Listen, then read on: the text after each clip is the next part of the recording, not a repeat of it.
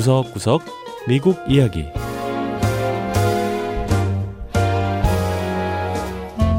미국 곳곳의 다양한 모습과 진솔한 미국인들의 이야기를 전해드리는 구석구석 미국 이야기 김현숙입니다. 요즘은 사회 곳곳에서 로봇이 활약하는 걸 쉽게 볼 수 있습니다. 로봇 청소기를 비롯한 가정용 로봇부터 공장의 생산을 책임지는 생산 로봇, 또 수술을 집도하는 로봇이나 커피를 만들어내는 로봇도 있는데요. 미서부 캘리포니아주에 가면 경찰 역할을 하는 로봇, 일명 로보캅이 있다고 합니다. 첫 번째 이야기 공원 순찰을 책임지는 로봇 경찰 로보캅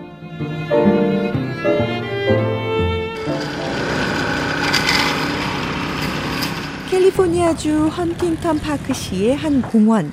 시민들이 한가로이 운동을 하는 사이로 낯선 존재가 돌아다닙니다. 성인 키보다 조금 작은 둥그런 원통같이 생긴 몸체엔 바퀴가 달려 있고 하얀색 표면엔 카메라처럼 보이는 작은 화면이 여러 개 달려 있는데요. 귀여운 외형이 답지 않게 선명하게 들어오는 글자는 경찰입니다.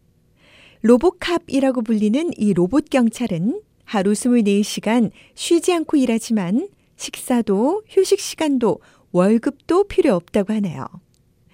헌팅턴 파크시 코스미 로자노 전 경찰국장은 로보캅이 하는 일은 공원을 순찰하며 정밀 촬영을 하는 것이라고 했습니다. 로보캅 내부에 장착된 카메라는 야간 촬영도 가능하고요. 360도 전방위 촬영도 가능합니다.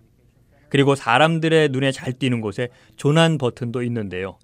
도움이 필요하거나 경찰서에 연락하길 원하는 사람은 바로 이 버튼을 누르면 됩니다. 로보캅은 자가 충전을 하기 때문에 24시간 가동이 가능합니다.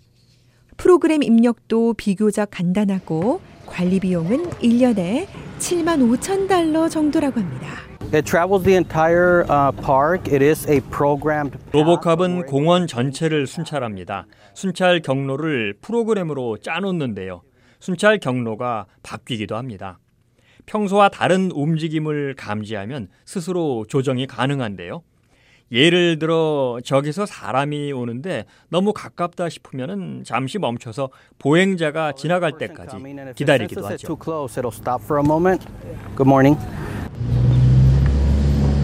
로보캅은 지나가는 차들의 차량 번호판도 기록합니다. 도난 차량으로 경찰에 신고되어 있는 차량인지 확인하는 거죠. 그런가 하면 시민들이 잃어버린 손전화도 찾을 수 있는데요. 통신망의 주소도 알아낼 수 있기 때문입니다. 동네 주민인 초등학생 브리아나 양은 공원을 돌아다니는 로보캅 덕에 마음이 든든하다고 했습니다. 뭔가 안 좋은 일이 일어났을 때 경찰관이 로보캅을 통해 즉각 상황을 확인하고 현장으로 달려와 도움을 줄 수 있다는 겁니다. 로보캅이 이렇게 시민들에게 도움을 주긴 하지만 실제로 경찰이 할 수 있는 모든 역할을 다 할 수 있는 건 아닙니다. 카리나 마시아스 헌팅턴 파크 시장은 하지만 로보캅을 운용함으로써 기계가 할 수 없는 일에 경찰들이 더 많은 시간을 할애할 수 있도록 하는 게 목표라고 했습니다. 로봇 관련 회의에서 바로 이 로보캅을 보게 됐습니다. 공원 경비를 하는데 도움이 될 수 있을 거란 생각에 도입을 결정하게 됐죠. 이 공원은 우리 도시에서 가장 넓은데요. 치안 문제가 늘 제기돼 왔었거든요. 그래서 경찰국의 바쁜 업무를 도와 하루 24시간 일주일 내내 공원을 순찰할 수 있는 로봇을 도입한 겁니다. 로보캅으로 불리는 이 로봇의 원래 이름은 K5로 로봇 제조사는 이 K5가 병원이나 주차장, 공원, 공항 등 공공장소 경비를 하는데 최적의 기능을 갖췄다고 설명하고 있는데요. 이 헌팅턴 파크시에선 공원 관리 경찰을 맡은 로보캅. 주민들과 경찰의 사랑을 받으며 맡은 바 임무를 잘 해내고 있습니다.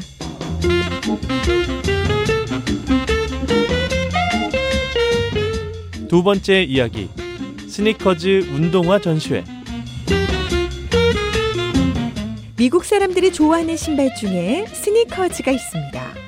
밑창이 고무로 된 운동화의 일종으로 농구 등 운동을 할 때 많이 신는데요.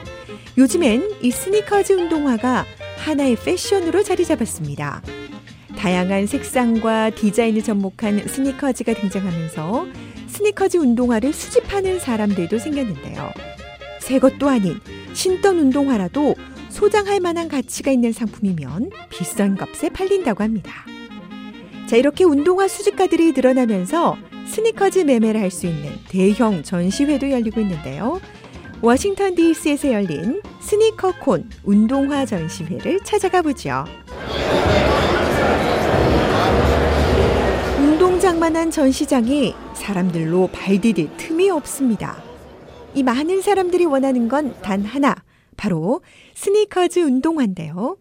사람들은 이곳에서 운동화를 구경하는 건 물론 사고 팔고 교환도 할 수 있습니다. 매튜라는 이 대학생은 자신이 원하는 운동화를 찾으러 미 남동부에 있는 플로리다주에서 날아왔다고 했습니다. These are uh, Flint 13s, uh, just a Jordan colorway, a really popular colorway from back in the day. 저는 10년 된 운동화를 샀습니다. 이게 뭐냐면요.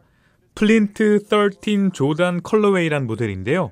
이게 10년 전에 엄청나게 유행이었거든요. 지금은 당연히 단종됐고요.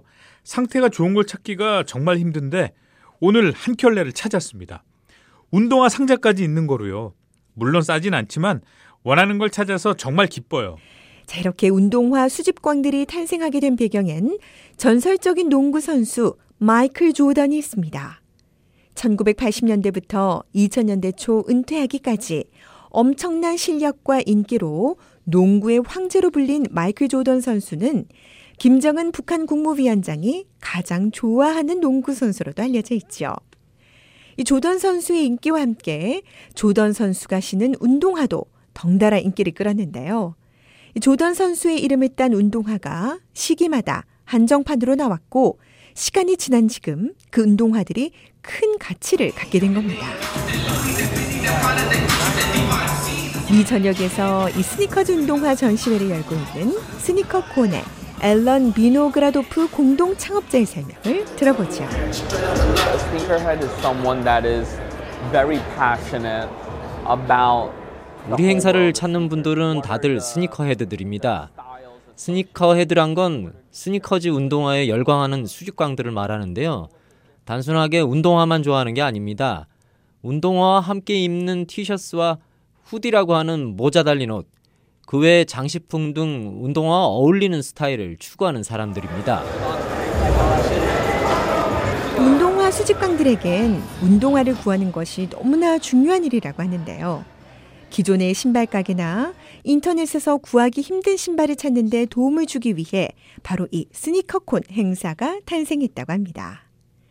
이 행사장을 찾은 사람들은 흥분을 감추지 못했는데요. And you can negotiate your price, or you can just find something for a better 여기선. 가격 흥정도 할 수 있습니다.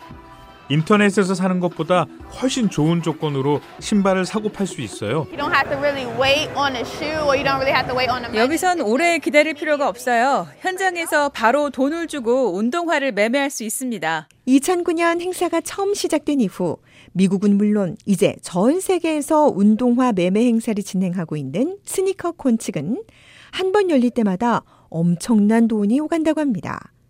그래서 그 스니커콘 행사장 한쪽에선 신발이 진품인지를 확인하고 증명서를 써주는 행사도 진행되고 있습니다.